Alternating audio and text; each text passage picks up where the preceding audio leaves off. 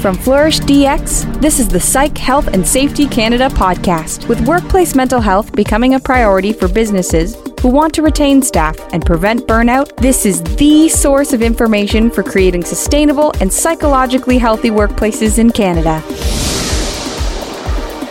Hi, and welcome to the Psych Health and Safety in Canada podcast. I'm your host, Mary Ann Baynton. And the aim of this podcast is to share practical knowledge about how to protect psychological health and safety in workplaces. Each week, we'll have interesting guests from across Canada and even beyond who will share tips and strategies uh, for those who want to make a positive difference in their workplaces. And today, I'm really thrilled to announce that my guest is Dr. Ian Arnold. Welcome, Ian. Can you tell us a little bit about how you got involved with psychological health and safety? Interesting question, Mary Ann. I actually have been involved in workplace uh, health and safety for um, probably, well, since 1978 or so, or maybe a bit earlier. And in my early days of working in occupational health and safety, we set up uh, an employee assistance program in the, for the company that I was working for. And I suppose that was the, the first introduction to, at least uh, from a small pers- perspective, to workplace psychological health, health and safety. Uh, fast forward a number of years, and uh, I was asked to be involved with the Mental Health Commission of Canada's uh, Workforce Advisory Committee and after a short period of time was asked to chair that committee. So that's really where i got very solidly involved and that was in 2007 yeah, so and there, that was the start.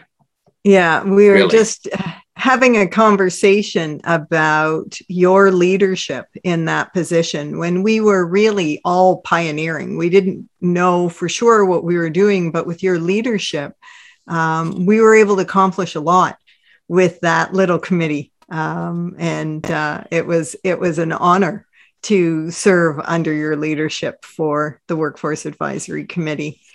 Thank you, and, and and I think the operative word here is that we were able to co- accomplish a lot, and it's we because we had a fantastic team. Uh, it wasn't just the leadership; it was the whole team working together that really made the made the difference.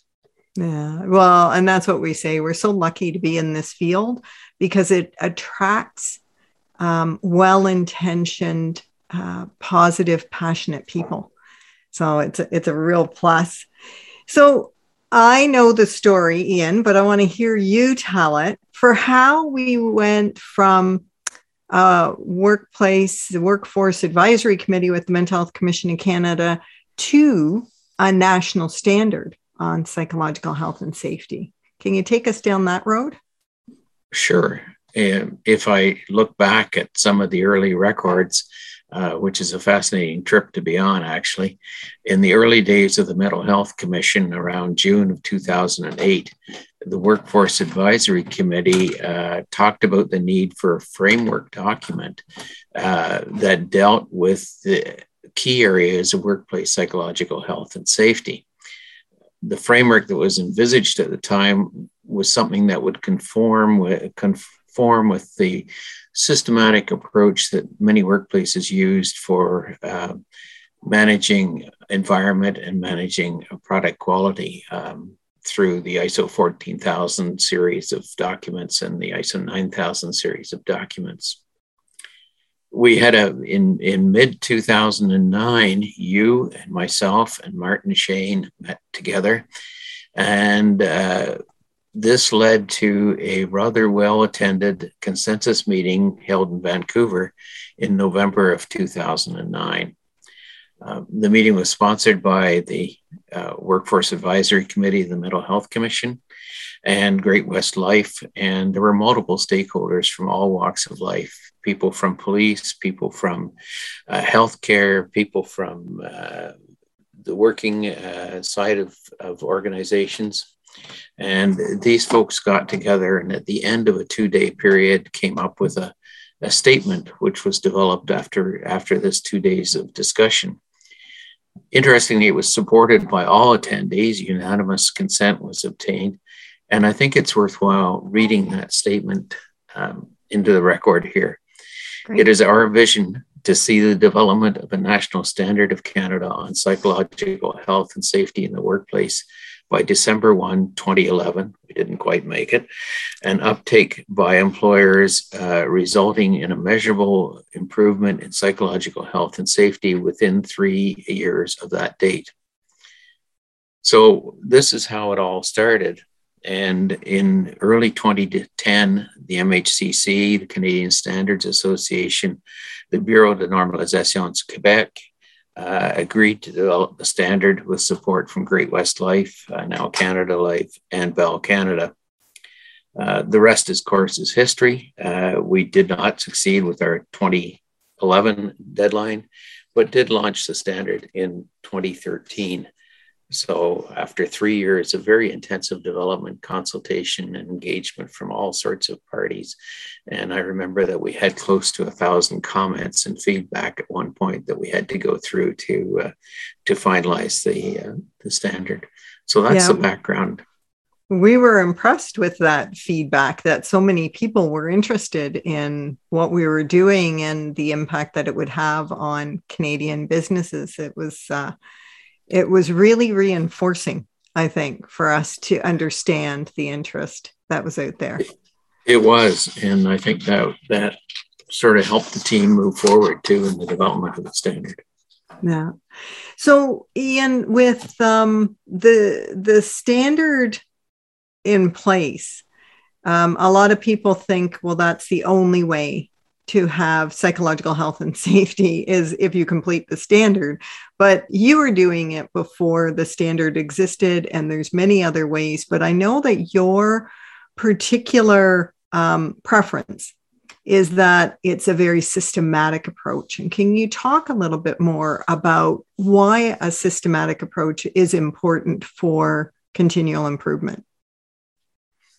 Well i I'm struck by the fact that a lot of workplaces are, are pretty well accustomed to managing matters in a systematic approach. Uh, they use a rough uh, approach called plan, do, check, act in a lot of their areas of work.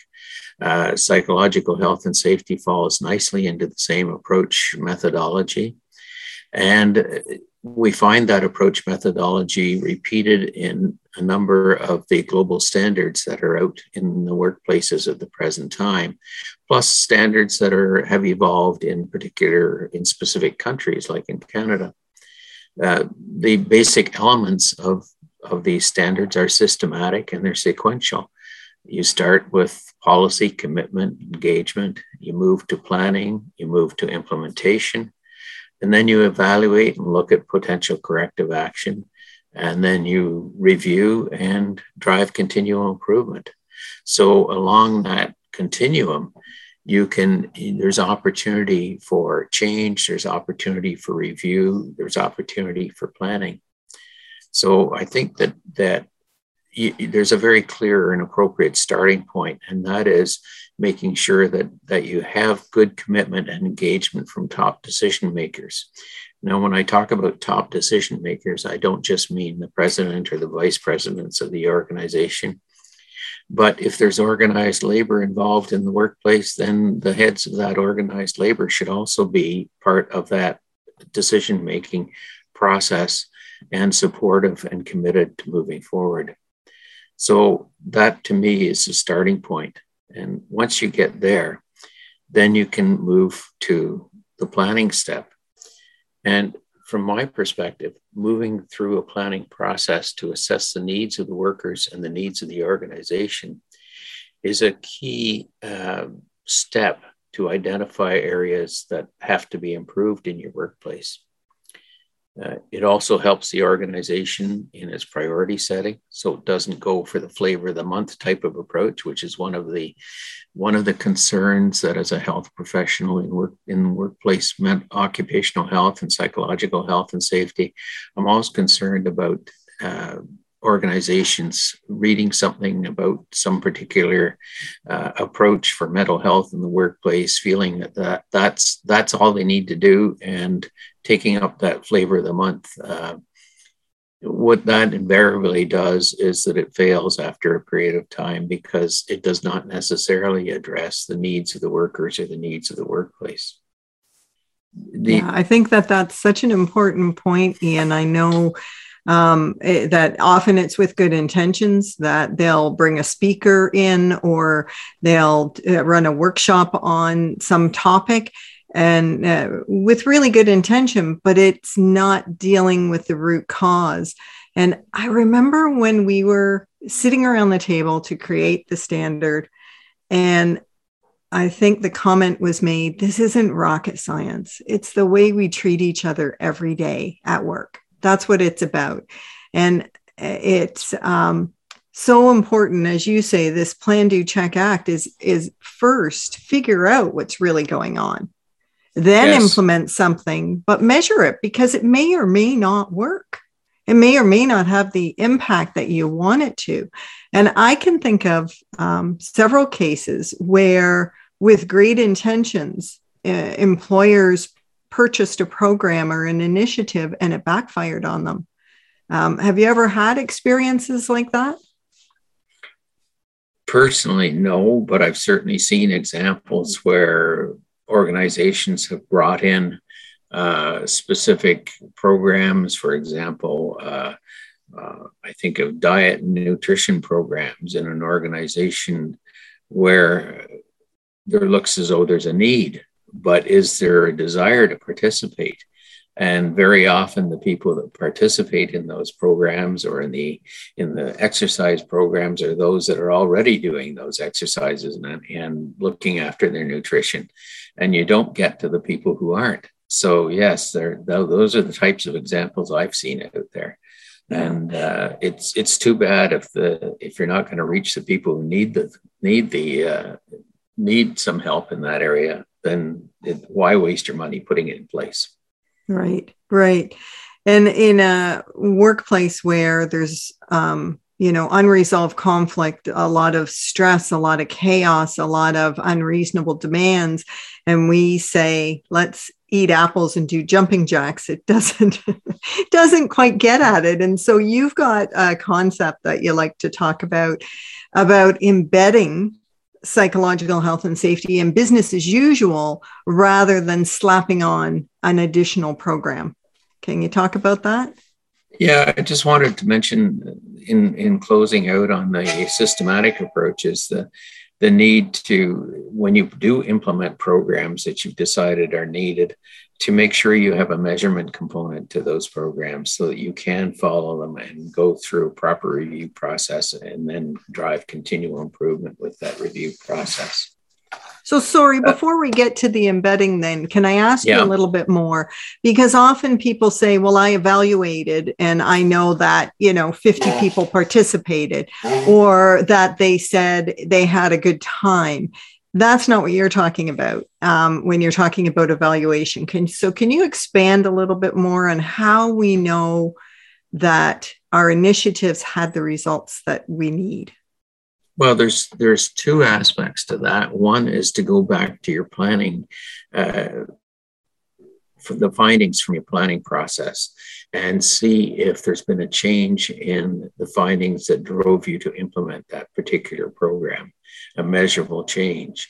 For example, people were saying that they found that the workplace was extremely anxious, and this was a prevalent finding in the planning process in your surveys, uh, you redo that survey and you find out that the number of people or the rate of people feeling anxiety has either increased or decreased. And that's a measure of whether the program has been effective or not effective in, in meeting that particular uh, difficulty that's been, a, uh, been found in the planning process. Uh, another is to build in measures, uh, pre and post measures when you start a program. You ask people specific questions about whatever aspect that your program addresses. It could be a, a, nutritional program, it could be an exercise program, it could be stress related. But you ask particular questions relative to the topic, and then it, in regular intervals, say in a year or two years, you re-ask the same questions with the same people and see if there's been a change. So it's not just the number that attend. It's whether there's measurable change in the way they're feeling um, at the beginning of the program, from the beginning of the program, or from the uh, findings of the planning uh, sessions. Yeah, it's also the way that you get buy in from the top is being able to prove that you made measurable change, that you had the outcomes that you were looking for. So it's important. So thanks for that. But let's go back now to how we embed psychological health and safety into business as usual for organizations. Well, that's a, it's an interesting question because I think it ties to uh, the question of leadership and responsibility as well in the organization. And there is a difference between leadership and responsibility because leadership can come from very many different parts of an organization. And you may have a team that's that's working on your standard implementation or your program implementations. And that team uh, members of the members should be representative of cross section and if they're keen and and forward looking they're going to be dedicated to promoting, implementing, and maintaining a sustainable uh, psychological health and safety approach. I mentioned leadership, though, is different from responsibility because there is the responsibility to ensure that systems are, are implemented, resourced, and maintained has to rest with senior management. They have the they have the resource uh, background. They have control of resources, and it's up to them to ensure that proper resources are in place so that the um, the system contains. Uh, that includes visible support, of course, from senior management. All of this to say that once you've once you've got that, uh, you've got that sustainability, you've got the leadership, you have people who are taking responsibility. It makes it much easier to ensure that psychological health and safety is part of the day to day ongoing business process in the organization. And, and once it's built in as part of the organization's sustainability and overall business success, it's going to move forward. Um, we know that organizations that do well do so in all spheres, including psychological health and safety, financial returns, worker retention, all these areas. Health and safety is another one, and also in public acceptance and, and, and share shareholder return. So if you can embed psychological health and safety as part of everyone's responsibilities, not for funding it, not for making sure it goes forward, but as part of everyone's almost leadership. Everyone becomes a leader in psychological health and safety. Everyone takes it on as part of their daily activities. Another way to do that is that to get it embedded is to make psychological health and safety a, a measure for uh, people's uh, programming and responsibility on an annual basis? Have they met the measures that may include a psychological health and safety measurement in their annual assessments? So, so there's lots performance of ways. review, for instance. Performance review, exactly. Yeah. Um, I remember Ian sitting in the Calgary airport lounge with you and mm-hmm. we were looking at all the different ways that we could embed psychological health and safety into policy. And the way that we ended up doing it, and that's still on the workplace strategy site, um, psychological health and safety policy recommendations. But the way we did it is through the entire employment life cycle. And the discussion that we had was if you actually embed it in policy, and there's a change in leadership, it's not all lost. And uh, I think that particular issue about change in leadership, about changes in champions for psychological health and safety, has um, stopped many an initiative. And can you speak a little bit about how to prepare for that eventuality so that uh, psych health and safety doesn't go out the door with the champion? Uh, you're you're quite right. I mean, there have been a number of studies which have shown that the psychological health and safety can disappear if the, champion disappears. But I think if organizations develop good teamwork and drive the process through a multi disciplinary team from all parts of the, of the workplace, then, then there's a greater opportunity for it to succeed. Uh, also, if it becomes embedded in the business process as part of business uh, on a day to day basis, as part of performance appraisal, uh, it's hard for it to disappear. Um, it, it disappears when there is one person leading the charge and they're driving everything and they're taking all the responsibility and they're taking all the actions.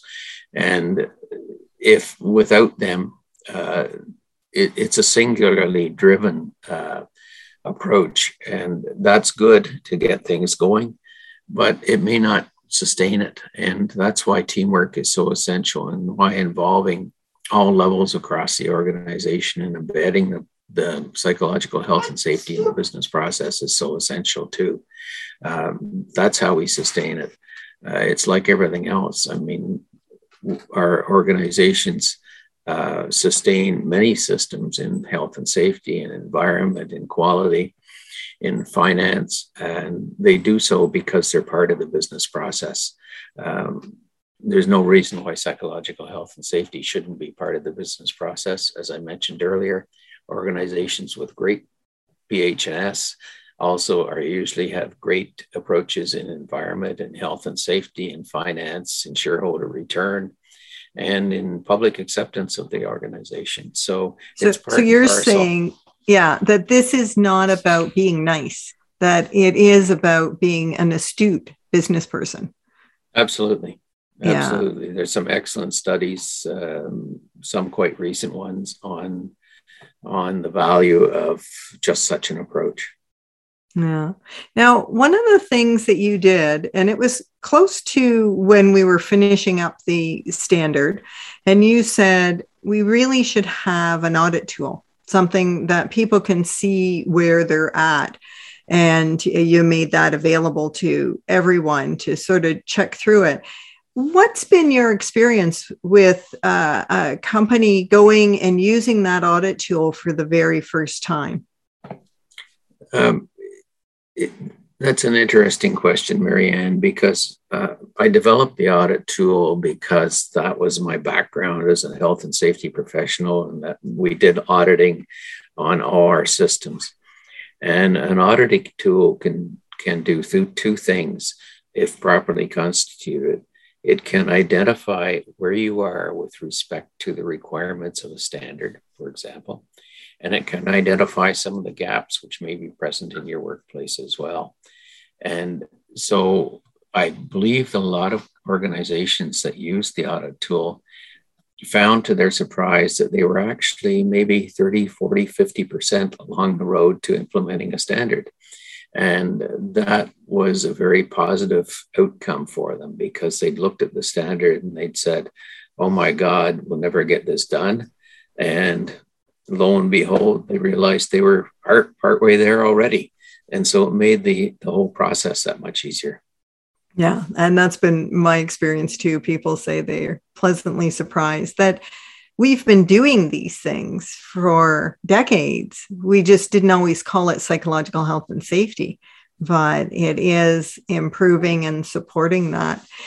If you're talking today, Ian, in your own words, to somebody who doesn't know what psychological health and safety is, how would you describe it? Hmm. I have to think about that for a minute. I, I would say it's has two major components, if you like. One relates to the individuals who work in a workplace and how they feel about the workplace and how their own health factors impact their ability to work in the workplace uh, and how these are accommodated if they have to be uh, to help them work better. Uh, the other is the sort of attitude or approach taken by the organization. is the organization itself psychologically safe? Do they have processes in part in place that address uh, some of the issues that cause psychological problems in work workplaces? Uh, issues such as job demand, such as overtime, such as uh, stress, such as inadequate leadership. Um, so there's those two components. There's the individual component and the and the organizational component. And I think you need to work on both those aspects to have a psychologically safe and healthy workplace. Yeah, to help those that need the help, but to protect everybody on a, exactly. on a broader basis. So, Ian, when you look back, you know, from when you started um, as an occupational uh, health physician to being the leader on the workforce advisory to being part of making a standard to today, what do you think has actually measurably changed? In me or in workplaces? In in workplaces. Although if you want to talk about you, you can. But yeah, no, I was, I was leading you to the workplace changes.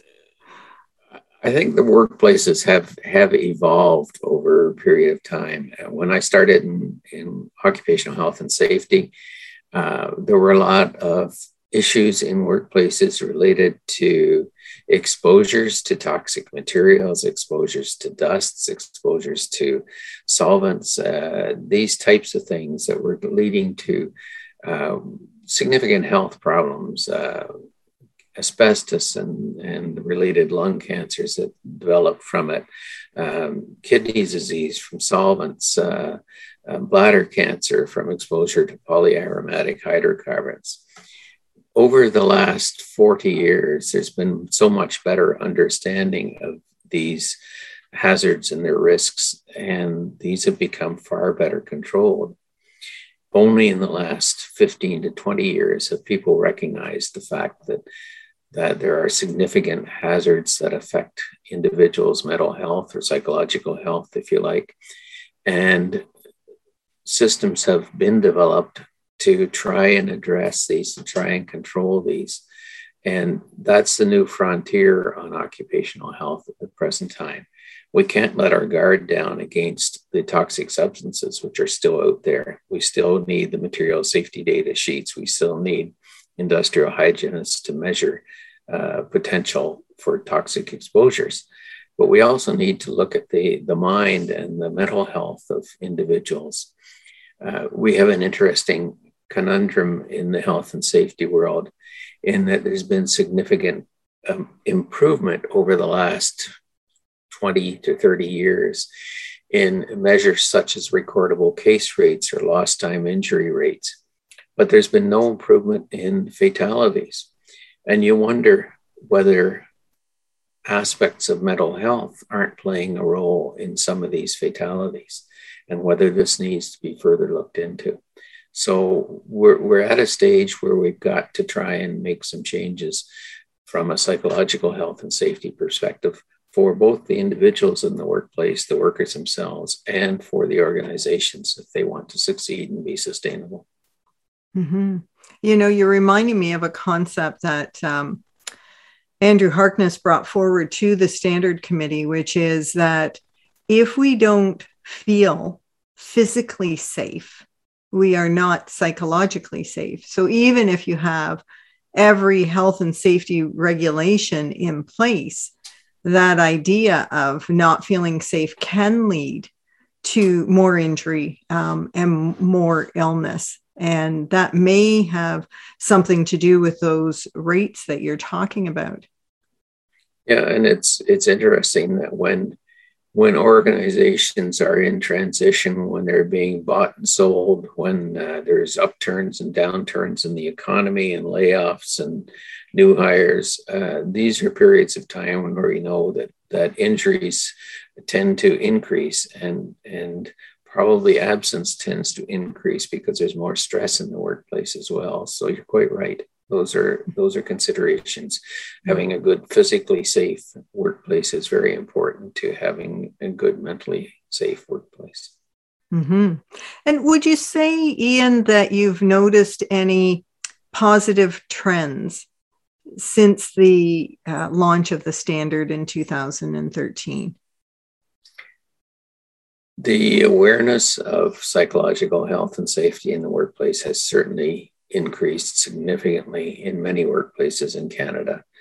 Um, perhaps not surprisingly, some of what I would term as hard industries, mining, forestry, uh, manufacturing, probably have not moved forward as much as some of the softer industries, industries such as uh, the service industries, airlines, uh, hotels, hospitals, uh, governments, uh, police.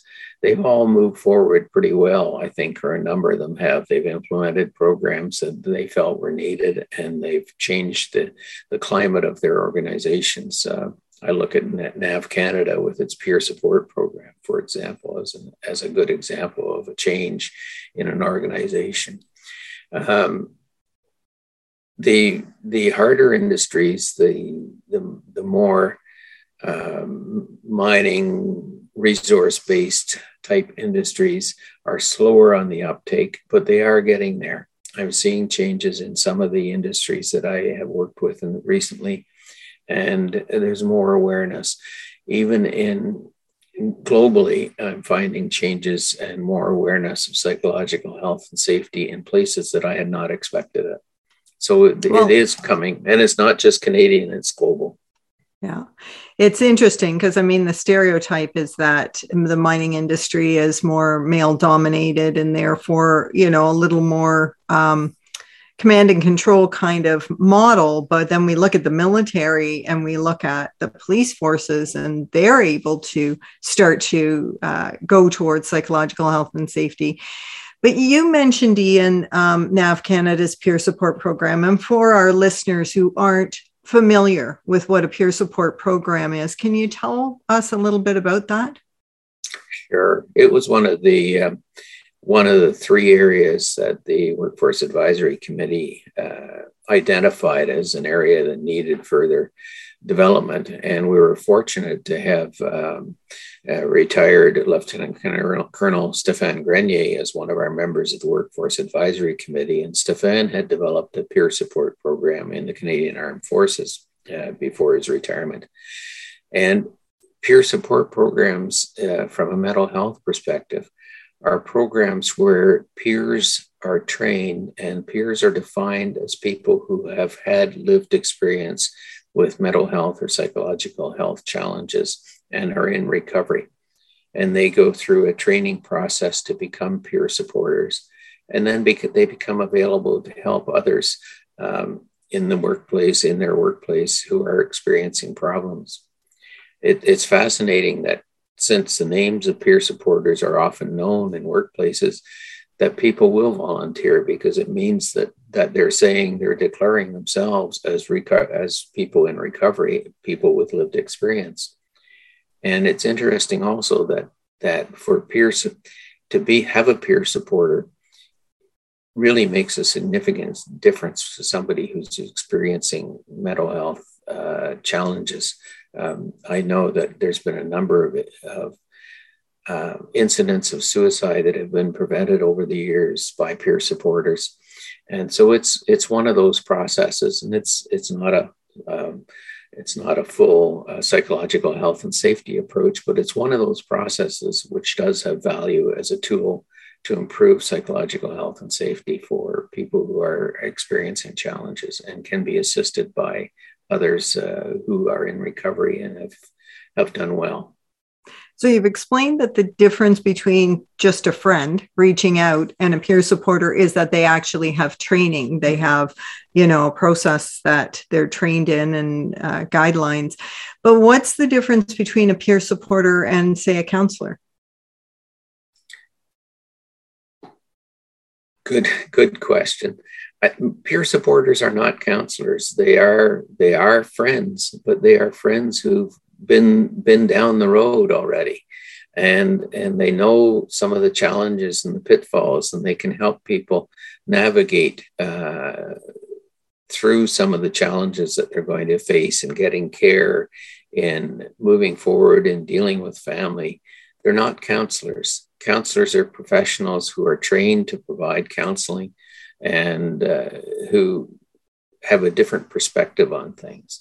They're not there as someone you meet at the local uh, donut shop uh, over coffee to chat about things. They're somebody you meet in an office or in a home setting to obtain professional opinions and and uh, ideas for moving forward. So mm-hmm. it's quite quite a different approach. Yeah, I think the two things that peer supporters do um, especially well is they normalize what somebody's going through because they've been through something similar and they certainly know others who have gone through similar That's situations. Right. So it's not you're the only one who's experiencing this. But I think they also give a lot of hope hope that one day you will feel better and you will be able to help others and you will be able to manage that you're not going to stay whether it's in depression or anxiety or whatever it is forever that there there is a path forward. So i think those programs um, also relieve some of the leaders for having to approach somebody that first time because the peer supporters um, have an easier in than a leader and Romeo Dallaire, who's one of the leading peer supporter advocates in, in Canada or has been over the years, a former general um, in the Canadian Armed Forces, always talks about the three legged stool. And his three legged stool included medication, professional support uh, from a psychiatrist or counselor, and peer support and uh, those were the three legs that kept him on the on the on the level and moving forward. So it's not peer support alone is well, I wouldn't say it's useless at all, but it's part and parcel of the approach of of team care uh, for individuals. Uh, that includes medication and professional support as well as peer support. Great. Are there other programs or um, initiatives or approaches that you particularly feel can be helpful in workplaces other than peer support? That that depends upon what the workplace finds in their planning process. I mean, obviously, if there's uh, a workplace where there's significant depression, and then some programs that deal deal with depression can be very helpful. If anxiety is an issue, then let's go for programs that that work on anxiety or mecha- mechanisms that can decrease anxiety in, in individuals the program may be maybe a program where you, where the organization needs to look at at their training of, of leaders and how leaders handle things and how leaders handle handle the workers that are working with them. So there's a number of different programs and there's lots of programs out there um, that can be of assistance to workplaces. And you know as well as I do that that one of the great sources of information is Canada Life and and the website that they've put up. So, um, you know, there's it, it's loaded with all sorts of ideas that individuals can use to move things forward. But your point is well taken. It doesn't matter how good a program is, if it's not addressing the most significant need, then you're putting a band-aid on a broken leg. And it's it's just not the right approach. And so I, I think that's is so critical. Now, Ian, since the release of the standard, um, which you know we've been talking about, we're going to open it up in the next 18 months. We're going to look at it to see if it is as inclusive as we want it to be. We're going to look to see if um, it is as easy as possible for employers to implement and to complete the documentation. We're going to um, look to make sure that it uh, covers uh, as many different sectors as possible. But the other thing we're looking at is whether or not it um, aligns with the new ISO standard 45003, which you worked on.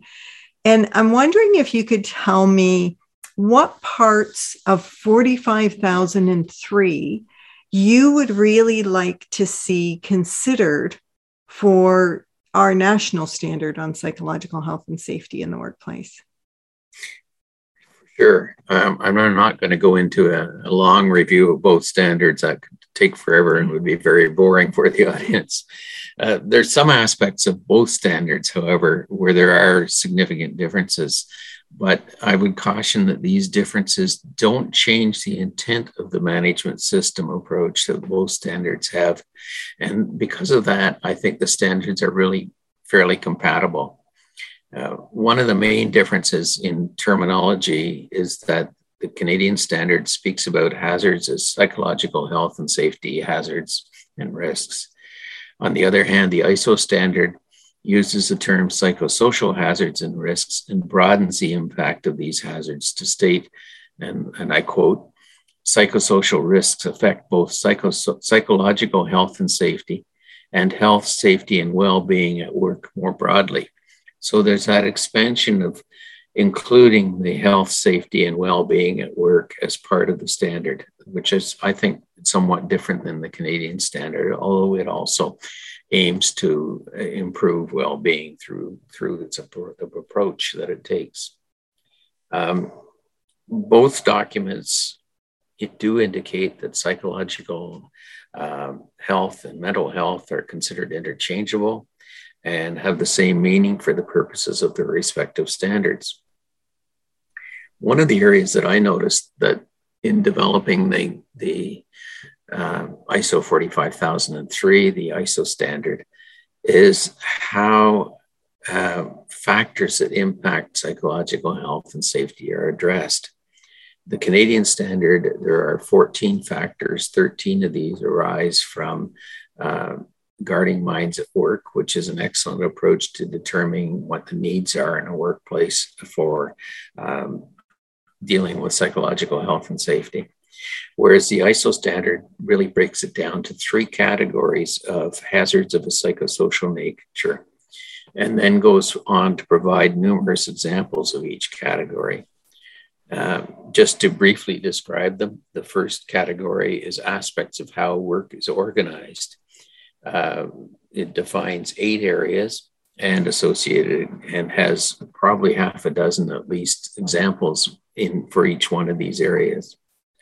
It also looks at uh, social factors at work, which it has 12 topics and related examples. And then it brings the work environment, equipment, and hazardous tasks into play. So it's a different approach to things. And perhaps in a way, it, it's it's a little bit better organized to look at things from that perspective how work is organized social factors that impact work and the work environment and although the 14 factors that we find in the canadian standard are all covered under these there are there are some other aspects in there um, which which come into play. Um, Another difference between the two standards, though, that I think is very positive for the Canadian standard is the fact that there is a huge annex in the Canadian standard, which, albeit needs updating at this point in time and will be, no doubt, but it provides tremendous direction to organizations as to how to move forward. It doesn't just leave them hanging there with a standard with a list of a very short list of uh, bibliography but uh, quite a long number of pages. Uh, I think there's 20 odd pages in the annexes in the Canadian standard. So that's a huge difference as well. And as you mentioned, this is the Canadian standards under review. Part of that is to see where there's alignment and where there's opportunity for change. Mm-hmm, because the standard itself is um, subject to continual improvement, as uh, it exactly. suggests for the employers. And I, I think it's a really positive thing that we can look at it. And I know at the fifth year anniversary, the decision was made not to change it because people were just getting used to it. They were just opening it up and looking at it. And uh, I think that the committee didn't want to pull the rug out from under those who had started. But I think now we're looking at, we've learned so much because whenever you build something for the first time, uh, you are surmising, you are guessing, you are trying to be visionary, but you don't really know because it hasn't been put to the test. And then as uh, as it gets used, you can make adjustments and improvements, and that's what I'm hoping will happen with this now. And I'm so, sure it will too, because yeah. if you look back at the Canadian standard, um, you know, there, there's a certain level of maturity which can be brought into it as it moves forward. Mm-hmm. Well, that's great. So, Ian, is there other things that you would say, especially to um, clinicians, to physicians, to health and safety folks who are really struggling with how to embed psychological health and safety into the work that they're already doing? Um, what, what advice would you have for them? The, the key one there is to make sure they have support in their organization to move forward, uh, support from key key leaders in their organization, key management leaders, key labor leaders, uh, key worker organization leaders, um, and and have these folks on board, and then set up a team that's going to do the the implementation and it doesn't have to be led by an occupational health and safety person. It could be a human resources person. It could be somebody in the in the executive team that particularly has a particular interest and wants to move this forward. But you have to have that commitment and the support if you're going to make this a sustainable approach. And the other thing to do is it's fine to to think that uh, you know you can bring a program in and that'll solve all the problems. It won't. You have to have do the planning and you absolutely must know what the needs are in your workplace before you start implementing programs. Uh, lastly uh, i would say that some organizations have felt that oh we'll implement the standard and that's it we can tick the box it's done. Well standards by their very definition are not just implemented they're a continual improvement process. And you have to have that that whole cycle of continual improvement if it's going to be a successful standard. Right. Very similar to what we do with health and safety now. We never say that's it we're done. We're nope. we're always scanning the environment figuring out what needs to be improved or protected and then making those changes. So it goes back to what you said in the very beginning which is that plan, do, check, act. It's a circle. It's not a linear um, process. We we once we see where it's at, we start again to it's, continue it's, to. It's plan, do, check, act. Plan, do, check, act. It's not plan, do, check, done. right, right. So uh, there's another concept, um, Ian, that you've brought forward before, which is the idea about psychological health and safety in the workplace having an impact beyond the workplace to communities and even to families. Can you speak a little bit about how you see that unfold? Well, one one aspect, and probably the simplest one that springs to mind, is that, it, but it's not the whole picture. Let me say that first. Is that many organizations 30, 40, 50 years ago developed employee assistance programs and then realized that having a program that assists the employee may not necessarily get to the root of the some of the issues. For example if there are financial issues if there are problems with teenagers acting out um, helping the employee does not help solve the problem. So they expanded the programs to be employee and family assistance programs so in that way what started as a workplace program became a, a family and community based program. The other thing that happens in implementing programs on psychological health and safety in the workplace is that there's an enhanced awareness in the community itself, um, particularly in some of the communities where uh, organizations may be the sole cause of the existence of the community. I think of remote communities, for example, mining communities, uh, smelter communities, where the existence of the, of the industry is the reason the community exists. And so if you build in uh, psychological health and safety programs uh, that are going to help the workplace, the spinoff is that the ideas creep into the community and, and are a major factor in the community as well. Yeah, it, it also, the reverse is also true that I think psychological health and safety programs in a workplace make the workplace become more aware and more sensitive to the impact of family issues and of community issues on the workplace itself. And, and thus, there is more accommodation to worker need. I mean, all we need to do is look at the current pandemic to realize that workplaces have had to respond to a community issue and and deal with it from both a physical and a mental health perspective in their workplaces. So there's you can't separate by a fence line the community and the workplace. It, it just doesn't work especially when you're talking about mental health and psychological health and safety. It doesn't work but neither would we want it to. I can't tell you how many times we've been talking about things like communication and you know how to have um, more emotionally intelligent conversations and people will say oh that could really help me at home or talking about dealing with passive aggressive behavior and somebody saying oh that's why i react to that family member that way and that's so right.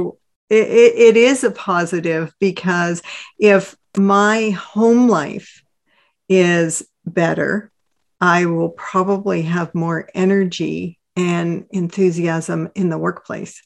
And so it, it is a win win for everyone.